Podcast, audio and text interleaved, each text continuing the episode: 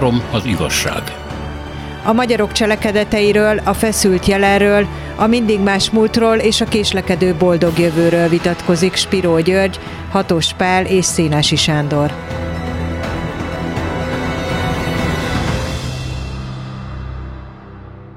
Üdvözlet az uraknak! 2009-ben született a Tárkinak az a felmérése, ami a magyarok értékválasztásáról szólt, és akkor azt állapították meg, és 4 évvel később, 13-ban egy konferencián is, hogy a magyarok bizonyos szempontból az ortodox társadalmakhoz vannak közel, valahogy a nyugati társadalmak peremvidékén egy nagyon zárt, magába forduló társadalom lennénk, ahol nagyon alacsony a bizalom egymás iránt, meg az intézmények iránt, ahol a normaszegés megítélés, hát mondjuk itt finoman felemás, és hát a paternalizmus uralja, meg az erős állam imádata uralja a képet.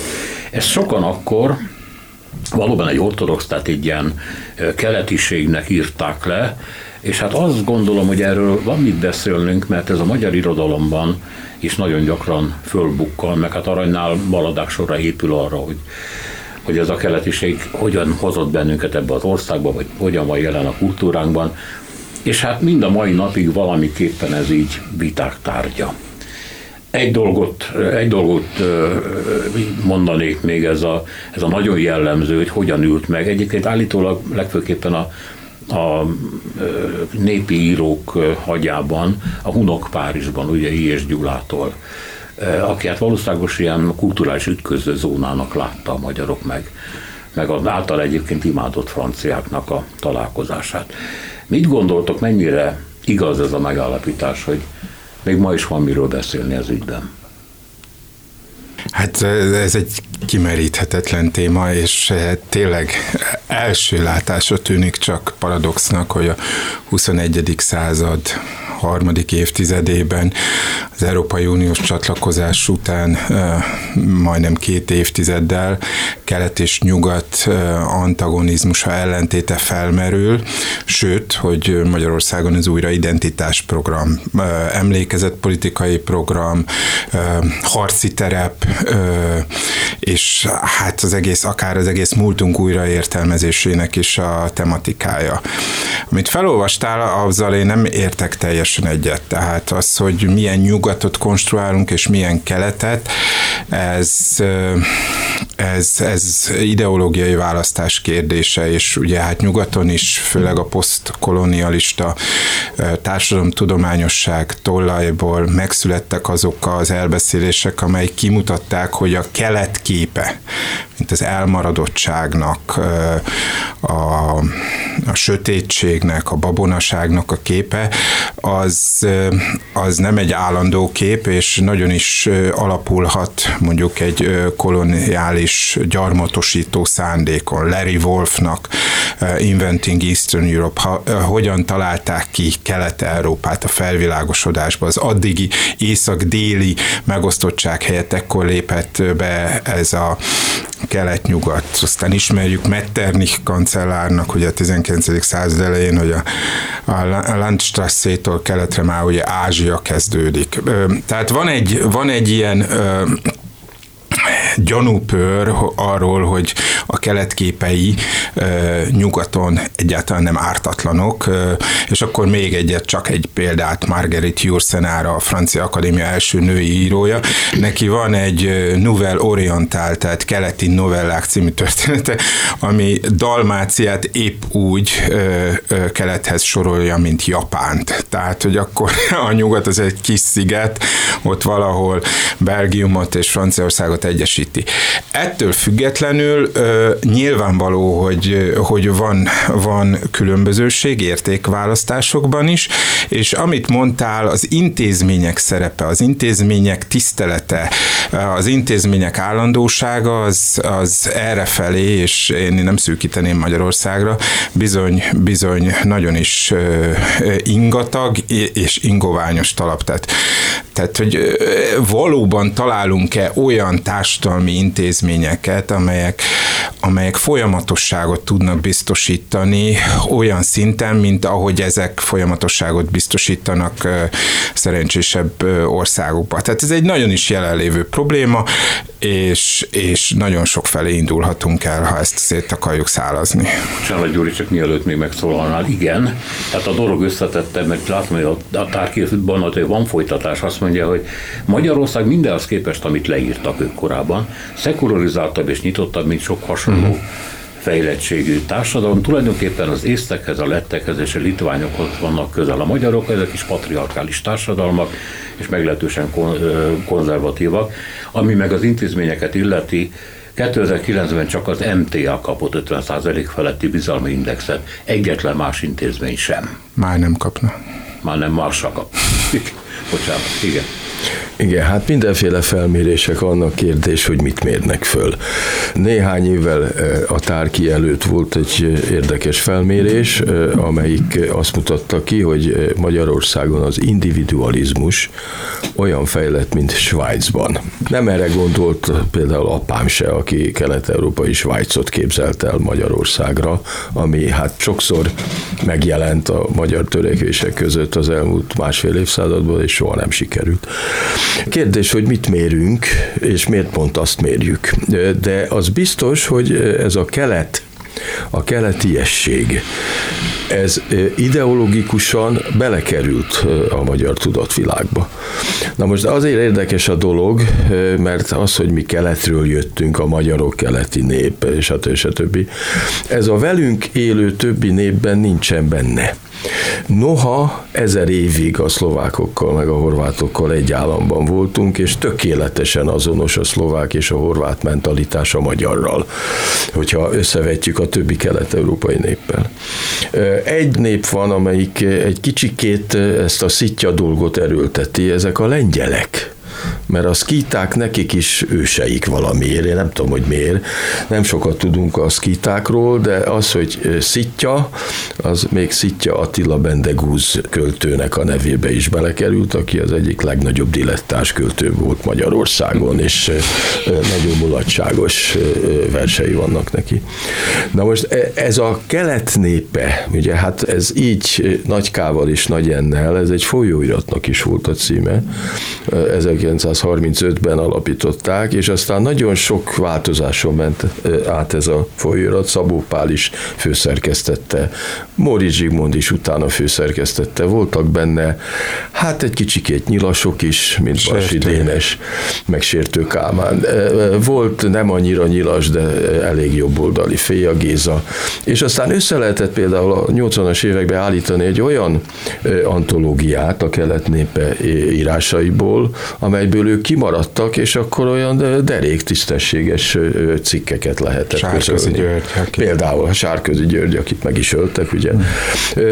Tehát ez egy nagyon furcsa folyóirat volt, és Móricz Zsigmond például ebben a folyóiratban közölt, miután a nyugat ugye válságba jutott, meg kilépett, meg megszűnt, meg minden baj volt a nyugattal. Nem véletlenül a kelet népében folytatta, és az ő misztikus írásai a kelet népében jelentek meg. Ezeket nem nagyon szokták manapság emlegetni, de érdekes. Érdekes. És hát elég sok író öregkorában eljut a misztikumhoz. Bocsáss meg, lehet ez ilyen szimbolikus, vagy valóságos, hogy a nyugat című folyóirat haldoklik, és a kelet népe jön fel? Abszolút. Abszolút, persze. Persze, ez értékválasztás kérdése, hogy nyugat vagy kelet. Persze, a nyugatosok... De korszakok is? Igen. A nyugatot választják inkább. Igen, de az az érdekes, hogy mind a két folyóirat azért szűnt meg, mert nem volt, aki finanszírozza. És nem voltak olvasói. Nem volt elég olvasója. Na most az, hogy kelet népe... Ugye a magyar krónikákban elég sok szó esik aránylag, ahhoz képest, hogy mennyire nem tudunk semmit a dologról, arról, hogy keletről hogyan jöttek a magyarok, de az igazi alapvetést hadd olvassam föl, mert elég lényeges, mert ma is ebben a koordinátorrendszerben folyik a gondolkodás. A magyar népnek, mint én fogom fel, és ha nem táplálna gyermekkoromtól fogva ezen remény, és ezen remény nem emelkedett volna, férfiúi koromban éltem leghatározó pontján eldönthetetlen szent hitté, A nyilvános élet mezeire fel soha nem lépek. A magyar népnek nincs csekélyebb hivatása, mint képviselni, Európában egyedüli heterogén sarjadék, ázsiai bölcsőjében rejtező, eddig elé sehol ki nem fejlett, sehol érettségre nem virult sajátságit. Sajátságit egy törzsökfajnak, mely jól lehet mindent maga előtt ledöntő dagályként már több ízben gyászba borítá földgolyónk legkiképzett részeit, s felbőszüléseiben, mint istenostora mindenütt vérrel járt, bizonyosan annyi különöst, s erejénél fogva bizonyosan annyi jót és nemest rejt magában, mint az emberi nemnek akármely lelkes és erős családja, csak hogy mint azoknál, úgy ennél is külön sajátsági árnyéklatokban a korlátlan tűznek nemes évre, a vaderőnek bajnoki szilárdságra, a romboló ittasságnak nagy lelkűségre kell tisztulni, felemelkedni. 1841 Széchenyi István. Kelet népe. Na most a kelet népe természetesen elsősorban Kossuth Lajos gyalázásából áll, szóval erről nevezetes.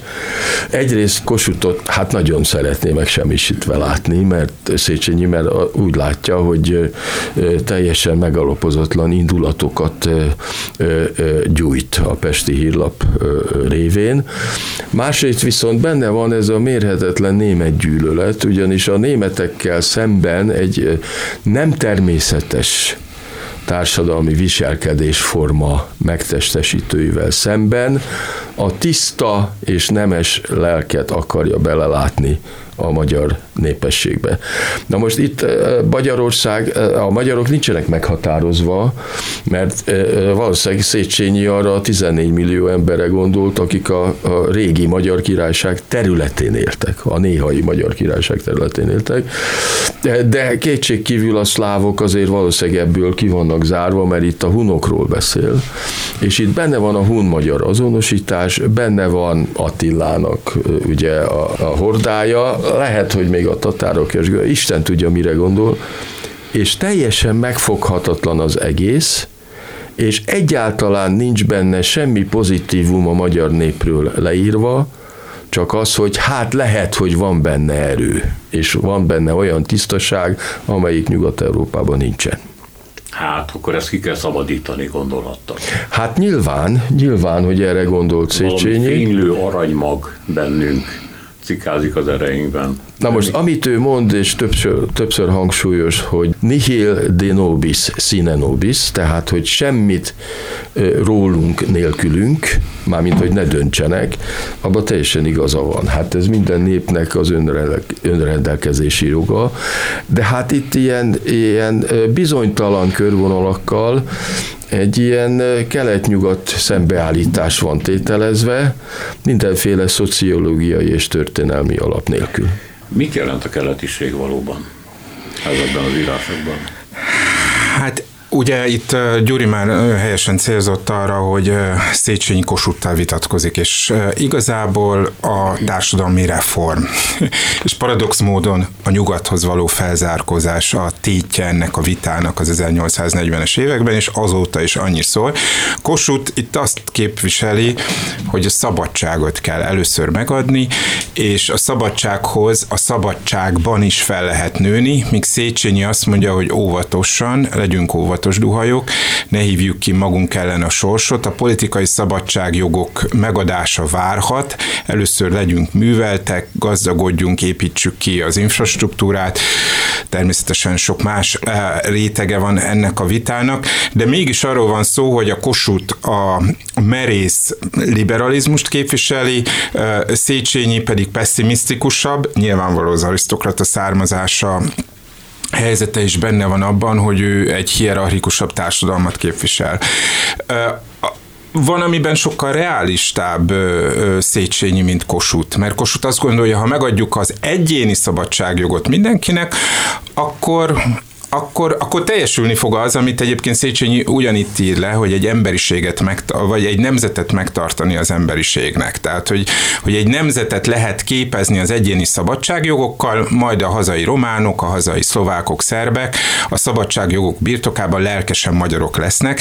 Ezt gondolja, meg nyelvük megmagyarosodik, szokásaik megmagyarosodnak, és lojálisak lesznek ehhez a szabadság nemzetéhez, mert mint tudjuk, hogy ez nem következett be, és mi ugye még továbbra is szabadságharcként tanuljuk 1848-49-et, de Gyuri már egyszer ezt jelezte egy korábbi műsorban, hogy az bizony egy véres polgárháború is volt egyben, ahol ezt a fajta szabadságot ugye Kossuth-tól nem fogadták el sem a szerbek, sem a románok, sem a nagy részben a szlovákok sem. Tehát a keletiesség, egy kicsit, és én visszatérnék ahhoz, hogy mit jelent. Ez az egyedül vagyunk érzés. Ugye Surányi Miklósnak a két világháború között volt egy ilyen regénye, aztán volt egy szélső jobboldali folyóirat is, amely paradox módon, amivel nem szeretünk, tehát ki szeret egyedül maradni? Mindenki azt szereti, hogyha a szövetségesei vannak, hogyha egy csapatban az erősekhez tartozunk, de a magyar identitáshoz, közösségi identitáshoz ez az egyedül vagyunk érzés, ez, hogy mi teljesen mások vagyunk, és szerintem az is nagyon fontos, amit Spiró György előbb azzal kapcsolatban is mondott, hogy vannak velünk hasonló itt a térségben élő horvátok, szlovákok, stb., akik hasonló mentalitással rendelkeznek, mint a magyarok, mégsem gondolják ezt a fajta keletiességet semmiképpen az identitásuk magjának, vagy ahogy te fogalmaztál, egy ilyen arany középnek, amiből ki kell indulni. Én egyetlen egy reális dolgot tudok keletiesség mellett felhozni, ez pedig a nyelv, a nyelvi különállás. Tehát a szláv nyelvek között akármennyire is elkülönültek, mégiscsak könnyebb az átjárás. És ezt csak nagyon ritkán tudja mondjuk egy szokásban, mentalitásban felülíró rokonság. Hadd mondjak el tényleg egy személyes dolgot. Korea 2014, ott vagyok egy konferencián, ahol ott vannak spanyolok, portugálok, koreaiak, horvátok, lengyelek, svédek, dánok, stb. A nyelv, a kommunikáció nyelve az angol, a szünetben azonban a spanyol a portugállal az anyanyelvén beszél, a dán a svéddel az anyanyelvén beszél, és hát az informális megbeszéléseken szóba kerül a világbajnokság, ahol természetesen mi akkor sem voltunk ott, meg az, hogy ki milyen nyelvnek a rokona, és akkor mondom, hogy hát nyelvileg valahol a koreai és a magyar valahol ugye az Urál-Altai alaprétegében rokon, de hát ugye erre sokat építeni nem lehet, és erre megszólal a lengyel, nem, mi vagyunk a rokonok. Mi vagyunk a rokonok, de nyelvileg tényleg nehéz ezt mondani, ugyanakkor szerintem ez egy fontos út, amin akár érdemes továbbra is elgondolkozni, miért érezzük ugyanazt mi valami hatalmas különbségnek, amit mások nem. Tehát nevezetesen a mi mentalitásunkat, viszonyunkat földhöz, múlthoz, jelenhez egy ilyen keleti örökségnek, miközben a velünk azonos vagy eléggé rokon térségbeli, Kárpát-medencebeli népek, nemzetek ezt nem tartják szükségesnek. Gyurival beszélgettünk, mielőtt bejöttünk a stúdióba, és mielőtt megjöttél, és arról beszéltünk, hogy a magyarok kitűnnek abban, hogy gyakorlatilag mindenkit utálnak. És a kérdés az, hogy ez az egyedül vagyunk, ami természetesen egy ilyen mesterségesen fölépített cucc, ebből következik-e szerinted? Tehát, hogy mi annyira egyedül vagyunk, és annyira nagyon jók vagyunk, hogy nálunk alsóbrendűeket csak lenézni lehet. Igen, hát ez merőben romantikus, nacionalista ideológiai képződmény, aminek a gyökerei a 19. század elejére nyúlnak vissza, ez a romantika. Ez fontos, hogy a romantika. És amikor fölmerül, hogy meg kell csinálni a modern kelet-európai nyelveket, tehát nyelvújításra van szükség, akkor van néhány nyelv, amelyeknek nincs szüksége rá, mert folyamatos a fejlődése, és a klasszicizmust már azon a nyelven csinálják meg az irodalomban, ami ma is használható. divatos, ilyenek a lengyelek meg az oroszok. Tehát náluk nincsen nyelvreform. De hát aztán a cseheknél, szlovákoknál, horvátoknál, szerb-horvátoknál pontosabban, meg a magyaroknál van. Ebben a térségben vagy a német volt használatos, mert az a népnyelv nagy részt, és hát Magyarországon is, hát rengeteg városban a németek túlnyomó többségben voltak, miután kimentek ugye a törökök, vagy kiverték a törököket, és betelepítésekre került sor. Másrészt pedig eleve itt laktak, mondjuk a mai Lengyelország nyugati fele, hát az porosz volt, és a latin, mert a hivatalos nyelv a latin volt, és ugyan volt nálunk ellenreformáció, és aztán ellenreformáció, tehát a népnyelv elkezdett terjedni a reformációval, de azért a latin az túlnyomó volt, és hát ugye 1844-ben érünk el odáig, hogy a hivatalos nyelv a magyar lesz, ami aztán később ugye Hungária területén problémákat okoz. Na most ez a nyelvi kérdés akkor kezd fontos lenni, amikor a nyelv és a nemzet kapcsolódik. Addig nem kapcsolódott, mert addig teljesen mindegy volt, hogy ki milyen nyelven beszél, a vallás volt a lényeges, és a földesúr vallása volt a jobbágyoké, és ezzel be volt fejezve. Na most ez a nemzet, mint valláspótlék, erről már beszéltünk. Természetesen kizárólagos, tehát a nacionalizmus az a többi nációt kizárja. És ez a polgári fejlődés része, tehát ez a kettő, a polgárság fejlődése és a nemzeti gondolkodás az együtt jár.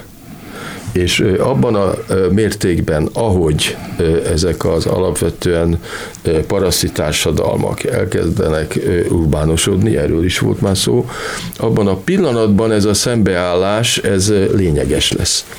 Na most azóta, a 19. század elején az összes kelet-európai nép, amelyiknek nem volt klasszicista irodalma, tehát az oroszokat és a lengyeleket kivéve, elkezdi a saját nemzeti mítoszát megteremteni irodalomba.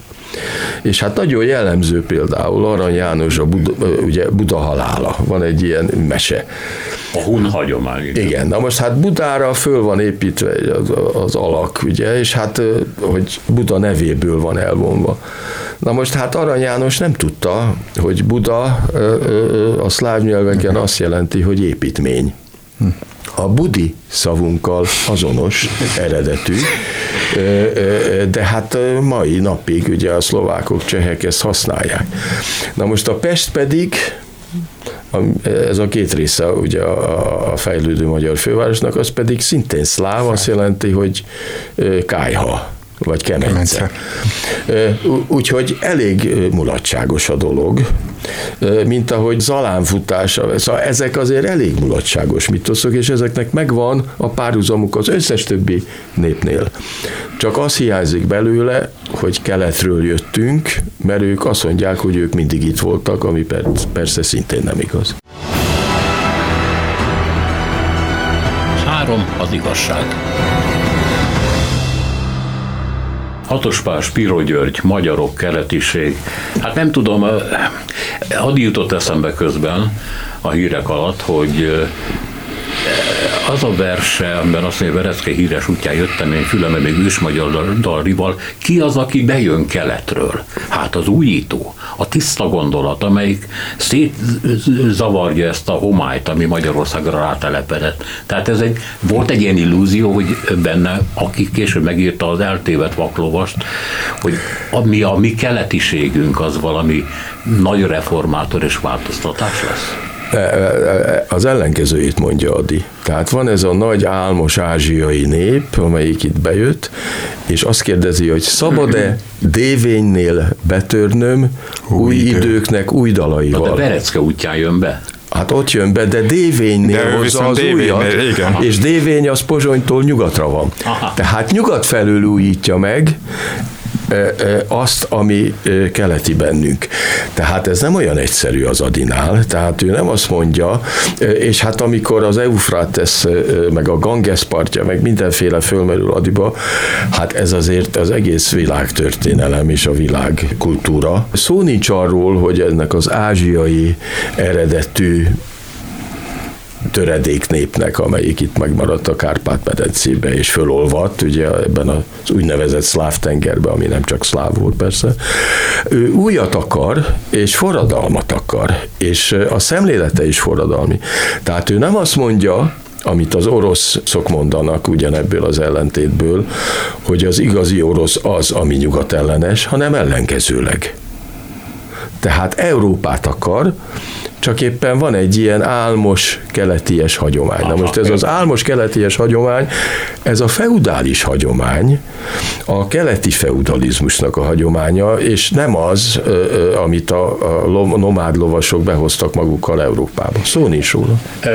Természetesen mondom, amit gondol, csak közben eszembe jutott, hogy egy dolgot még nem beszéltünk meg ebben, hogy annyi más néppel ellentétben ez a keletiség nálunk miért ült meg ennyire az agyunkban?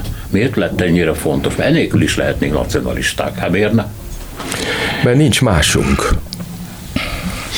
Hát bizonyos, hogy a nyelvi egzotikum és egyfajta hun öntudat, ami ugye maga is konstrukció volt, de már akkor a középkortól alkalmatos alap volt mindenre, és hát Adinál is azért ott mozog ez a keleti miszticizmus, vagy nem miszticizmus, mitológia, tehát ugye az Őskajánban a Szent Kelet vesztett boldogságáról ír, vele szemben, de Gyurinak igazán, és vele szemben, hogy én itt ülök rossz zsakettben, ugye a zsakett mint egyfajta ilyen konvencionális nyugati ruha, de a gárdőleszten már arról van, hogy ugye az elátkozott hely, a naptalan kelet, ez az én hazám, és várnak, bocsánat, nem tudom szó szerint a bot pízsma illatok, ami ugye mégis csak arról szól, hogy a párizsi csipke és bujaság, és ugye a nyugat az erotikus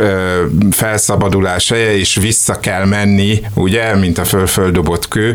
Tehát, hogy a kelet egyszerre jelenik meg, mint egy elvesztett gazdagság a múltba, de ugyanúgy úgy is megjelenik, mint egy rossz hely, ahová be kéne törni, igen, a DV-nél új időknek új dalaival.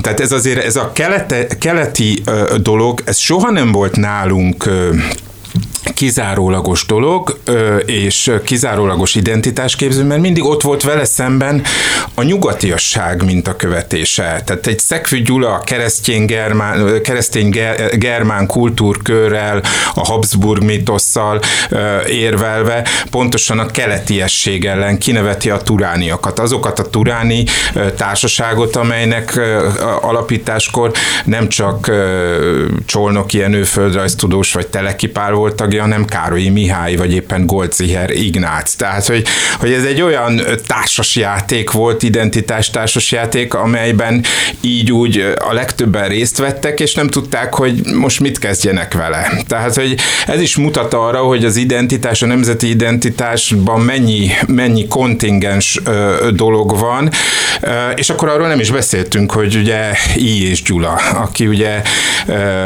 aki ugye pont a kommun után, a tanácsköztársaság után emigrációba kényszerül, hiszen vörös katona volt, hiszen baloldali volt, hiszen részt vett illegális baloldali mozgalmakba, és szembesül ezzel a hun mi voltával, és aztán le is írja a hírünk a világban, már akkor is, ugye ez gond volt, hogy miért rossz a hírünk a világban, hát mi arra az Attilára vagyunk büszke, akiről ugye ott áll a Vatikáni Múzeumban Raffaello festménye, ahogy Leó pápa Attilát megállítja. Tehát Attila az ugye a barbárságnak, a rombolásnak a mítosza, és ha mi Attilával azonosulunk, lehet, hogy mi azt gondoljuk, hogy Isten ostora, de nyugaton azt gondolják, hogy ez az, akit meg kell állítani, és meg is fogjuk állítani, mert hogy nekünk magasabb rendű kultúránk van.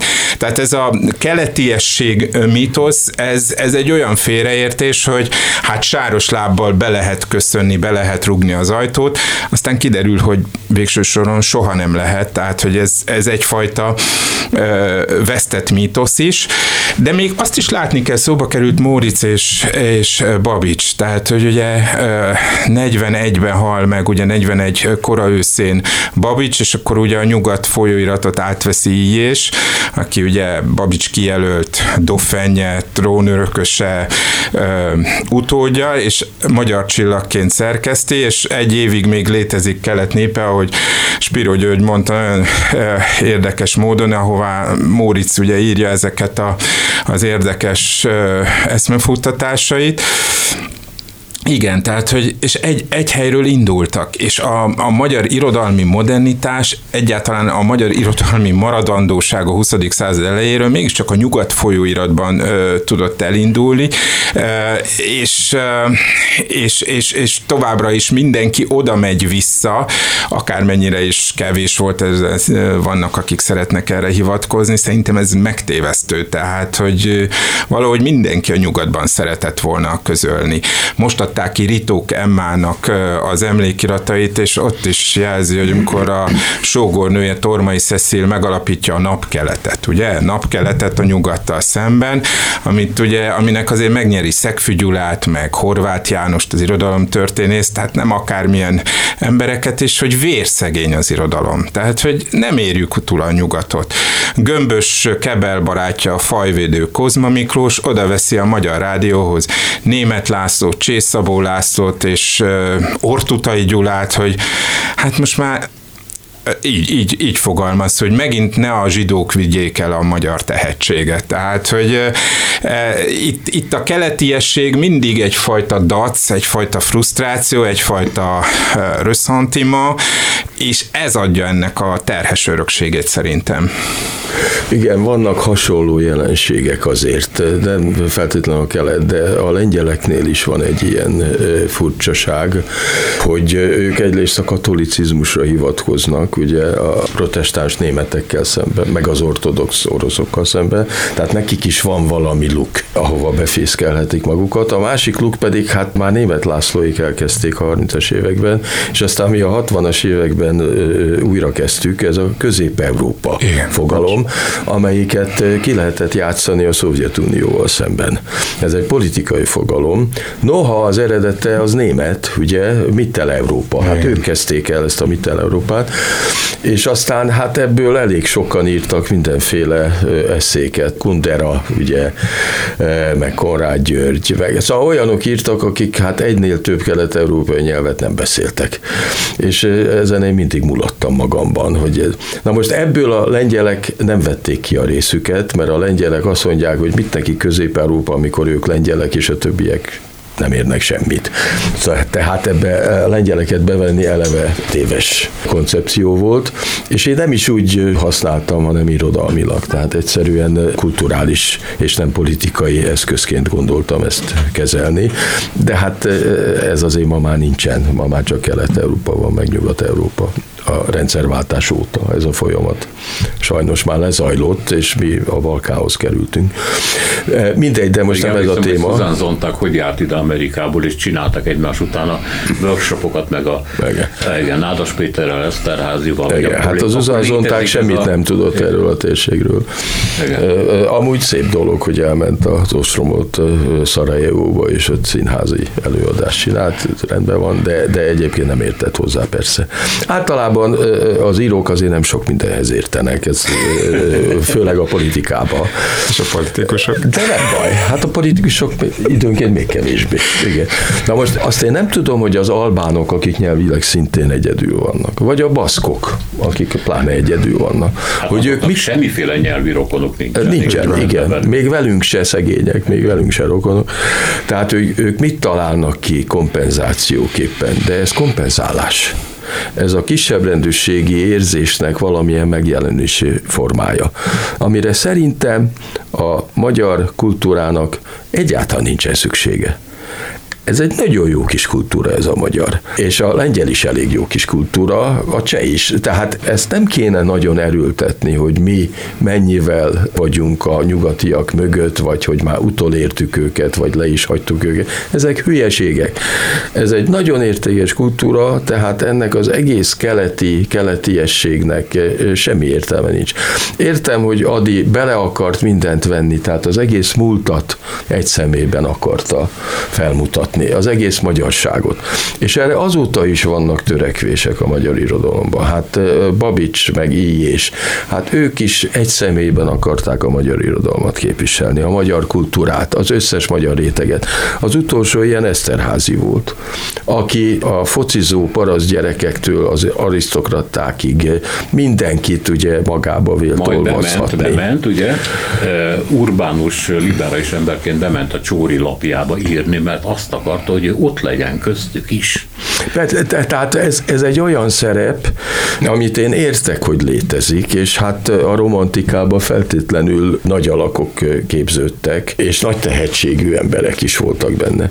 De ez mára már teljes mértékben szükségtelenné vált, mert elég nagy ez a kultúra, a zenei része is, az irodalmi része is, a képzőszé, minden, hogy nem kéne, szóval ennek előbb-utóbb úgyis vége szakad. Tehát ez a keletnépe ideológia, ennek az égvilágon semmi alapja most már nincsen. Hát arról beszéltünk több adáson keresztül a népi urbánus vitákon egészen a keletiségig, hogy van egy csomó teljesen fölösleges és értelmetlen hagyományunk, amit szorgalmasan gyakorolunk, miközben nem nagyon látni, hogy mi ennek a jövője, hogy hova vezet. Hát mert nem mi birtokoljuk a hagyományt most már, hanem a hagyomány birtokol minket. Bizonyos értelemben fogságába vagyunk ezeknek a narratíváknak, ezeknek a meséknek, amiről Gyuri mesélt. Szerintem ez egy nagyon fontos gondolat, tehát, hogy ez a kelet versus nyugat, ez fogságba ejti az elménket, és rengeteg lehetőségtől is megfoszt. Arról nem is beszélve, hogy mi is az a nyugat. Tehát nyugatért való lelkesedés, ugye ezt azért problématizálta például Lukács György is, de akár megnézhetjük Kolnai Aurélnak, aki Amerikában futott be nagy karriert, mint filozófus, és egyébként Aranyt meg a református hagyományt kritizálta, mondjuk szemben Vörös Martival, akit nem nagyon lehetett futtatni mondjuk a 19. század végén, hiszen katolikus volt, szembe ugye Arannyal, aki ugye református volt, és a reformátusság, keletiesség, az egyedül vagyunk, ez szemben állt azzal, amit mondjuk a katolicizmus, mint egyetemes létigényt jelent. De visszatérve, miért nem mondjuk Hamvasnak az 5 géniuszát vesszük? Vagy a Svájc példát, ugye a keleti Svájc példát. Tehát Svájcban nincsen egy homogén nacionalizmus, nincs svájci nacionalizmus, hanem van Bündner, tehát Graubünden, van Genfi, van Appenzelleri, van Lucerni, és mégis csodálatosan együtt élnek, és felismerik egymást, mint Svájcit is, miközben az identitások nem erre alapulnak. És hogyha ki tudnánk lépni ebből a kelet versus nyugat, nyugatosság versus kelet, egymásra is ellenségként nézünk, és akkor folytathatnánk mély magyar, meg híg magyar, mert ugye a keleti az nyilvánvaló mély, a nyugati az már egy kicsit hígabb, meg már a Habsburgokkal is össze-vissza paktált. Ha ebből ki tudnánk lépni, lehet, hogy gazdagabb és mélyebb hagyományokra lelnénk, és termékenyebb jövőképeket tudnánk alkotni. Számomra ez egy nagyon is új és reményt keltő gondolat a szokásos pessimizmusunk helyett. De hát hogy lehet kilépni, hogyha egyszer a keletiség az politikai választás, politikai kategória is lett? Tehát itt olymond nem egyszerűen a hagyományok vannak szembeállítva, hanem politikai szerkezetek, intézményi szerkezetek vannak egymással szemben. Politikának megvan a maga szókészlete, ami 250 szó, nem több. Ennek a kultúrához nem sok köze van. A kultúrához annak van köze, hogy a politika a kultúrát elnyomja, vagy nem nyomja el. Abban a pillanatban, hogy a politika a kultúrát elnyomja, és hát ez Magyarországon most éppen ez történik, el lehet nyomni anyagi eszközök megvonásával is, tehát nem muszáj feltétlenül terrorral. Abban a pillanatban a múltat is elnyomta. és akkor helyette valami, nem tudom, 500 szavas múltat állít, és akkor ennyi volt. Én az igazi kultúráról beszélek, tehát ami benne lehetett még Ady lelkében, meg a 30-as években azoknak a lelkében, akik a kultúrát csinálták, vagy csinálni vélték. Ez már nincsen. Tehát amiről mi beszélünk, hogy a kelet népe, ez ma a magyarok 99%-ának az égvilágon semmit nem jelent. Az se jelent semmit, hogy az ortodoxiához közel van-e a magyar tudat, mert miután nem igen vallásos a magyar tudat, tehát az ortodoxiához egyáltalán így ilyen módon nincsen köze. Tehát szó nincs arról, hogy Magyarországon az ortodoxia valaha hatott volna, akár vallásilag. Hát Erdélyben, ugye, de ott is hát a görög katolikusok azok a cigányság tagjaiból kerültek ki, és nem a székelyek vagy a magyarok közül. Tehát az ortodoxia Magyarországon nem hatott. De itt van, amit a Tárki mond, hogy tudniillik, és akkor eszembe jut Fukuyama, ugye a Bizalom című könyve, hogy a nyugati civilizáció mennyire alapul a bizalmon, az egymás iránti elfogadáson, az, hogy elhiszem azt, amit te mondasz. Ez persze kicsit romantizálva van, de tételezzük fel, hogy leírja valamennyire a nyugati társadalmakat, vagy mondjuk a tegnapi nyugati társadalmakat. A mai már nem vagyok olyan nagyon biztos. Viszont, hogy a Tárki mondja, nálunk a bizalmatlanság alap. Egymással szemben is, az intézményekkel szemben is, tehát az az alap, hogy nem hiszünk egymásnak. Ez nem keleties? Nem. Nem, ez teljesen normális. Teljesen normális reakció arra, hogy nem lehet megbízni az intézményekbe. De egymásban sem. Hát egymásban se. Hát ez a történelmi tapasztalat, de ennek a valláshoz az égvilágon semmi köze nincsen. Keletiséghez, nem a valláshoz. Nincsen, ahhoz sincsen köze. Hát megnézem Nyugat-Európát a 20-as, 30-as, 40-es években. A francia fasisztákat megnézem, a német nácikat megnézem, az olasz fasisztákat nem nézem. Hittek nekik? Dehogy hittek, hát csak elnyomás volt és terror volt. Tehát szó nincs, tehát ezek nem állandó keleti és nyugati fogalmak, hanem ahol baj van, ottan ugyanazok az úgynevezett keleties jelenségek jelennek meg nyugaton is. Ha valamiből hiány van, ugyanúgy sorba állnak, mint keleten szoktak. Tehát ennek semmi köze a múlthoz, ennek a jelenhez van köze. Én is azt gondolom, hogy önmagában a nyugat nem jelent értékfogalmat, tehát hogy a 20-as években, amikor Hitler kezdett feltűnni ugye a müncheni sörpuccs után, és kezdett Magyarországon is előbb szűkebb értelmiségi körökben kultusza lenni, hát mint a győzedelmes nyugat narratívája jelent meg Németország, a 30-as évek feltörekvő Németország, ami először lerázta magáról a Népszövetségnek a nyűgét, láncait, és aztán megcsinálta a maga revansát, és hát aztán utána vérbe és lángba borította Európát. Tehát ez nyugati minta volt, épp úgy, mint nyugati minta volt Mussolini fasizmusa korábban, a 20-as évek elejétől, és hogy ezt a nyugati mintát akarták másolni. Szabó Lőrinc, amikor a 40-es évek elején repülőgépen Berlinbe utazik, az új Európát ünnepli, és nem a keletet ünnepli, és természetesen a nácik, illetve a náci Németország iránti szimpátiáját fejezi ki. Tehát a nyugatiasság, meg a nyugati eszmék, hogy is mondjam, önmagukban sajnos nem jelzik azt, hogy, hanem a tartalmuk megvizsgálása jelzi azt, hogy merre lehet haladni. Szerintem nagyon fontos az, amit a Gyuri mondott, tehát tényleg a feladatunk gondolkodó emberként az, hogy ne 250 szavas világokban éljünk, mert azok előbb-utóbb barát és ellenség, hogy is mondjam, dihotómiájára, ellentétre szűkítik az életünket és a gondolkozásunkat is, hanem próbáljuk ezt a gazdagságot, amit a magyar kultúra egyébként tartalmaz, megélni a maga ellentmondásosságába, és akkor feloldódhat ez a Panónia versus Hunnia ellentét is, vagy legalábbis oldódhat egy kicsit. Hát igen, de amiről te beszélsz, az a korszak akkor már a kelet a Szovjetuniót jelentette, nem lehet, hogy azért nem lehetett arra felé fordulni igazán. Persze, keleti barbárságként igen. Határozták meg, igen. És ebben az értelemben, de a keleti barbárság végül is 39-ben megegyezett ugye a nyugati fasizmussal, tehát hogy elég hamar megtalálták a közös utat, ugye a Molotov-Ribbentrop paktumban, és lerombolták Közép-Európát, ugye a Baltikumot, Lengyelországot, stb.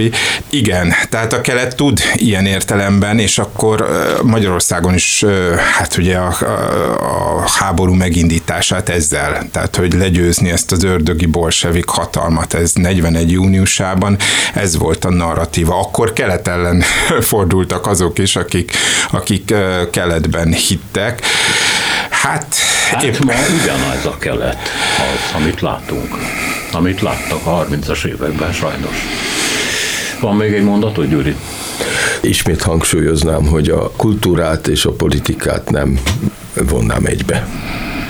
Én értem, csak hogy mondjam, amikor ennyire nyilvánvaló mondjuk az orosz-ukrán háborúból, hogy a kelet mit képvisel, vagy hogy mit tudom én, ezek a türk államok, testvérek miféle berendezkedésben élnek, akkor a magyarok, amikor hallják ezeket a vitákat, miért gondolhatnak erről jót, vagy az igaz, hogy erről a politika, meg az ideológia csinálók beszélnek, az emberek nem. Az emberek erről nem gondolnak semmit. Nem nagyon gondolnak semmit, hogyha fölmérik a véleményüket, akkor valószínűleg elég nagy számban a hivatalos állami tévébe vagy állami rádióba hallottakat ismétlik, de ez nem azt jelenti, hogy ezt igazán komolyan is veszik. Ebből az következik, hogy van fölött. Nem bíznak. Visszhangozzák, de nem bíznak jókkal, és hagyományosan nem bíznak az intézményi véleményekbe. Tehát van fölöttünk egy olyan felhő, amit a politikusok raknak össze, a média rak össze, a ideológiai csinálók raknak össze, de ami nem erről az országról és nem az életünkről szól, de ez alatt a felhő alatt élünk. Igen, és ez inkább a mellébeszélés segíti, mint sem azt, hogy az igazi problémákról legyen szó. Köszönöm szépen, hogy itt voltatok. Köszönöm Hatos Pálnak, Spiró Györgynek. A Magyarok és a Keletiség című témáról beszélgettünk. A mai szerkesztő is Selmeci János volt, a műsorvezető Szénási Sándor. Köszönjük a figyelmüket, minden jót!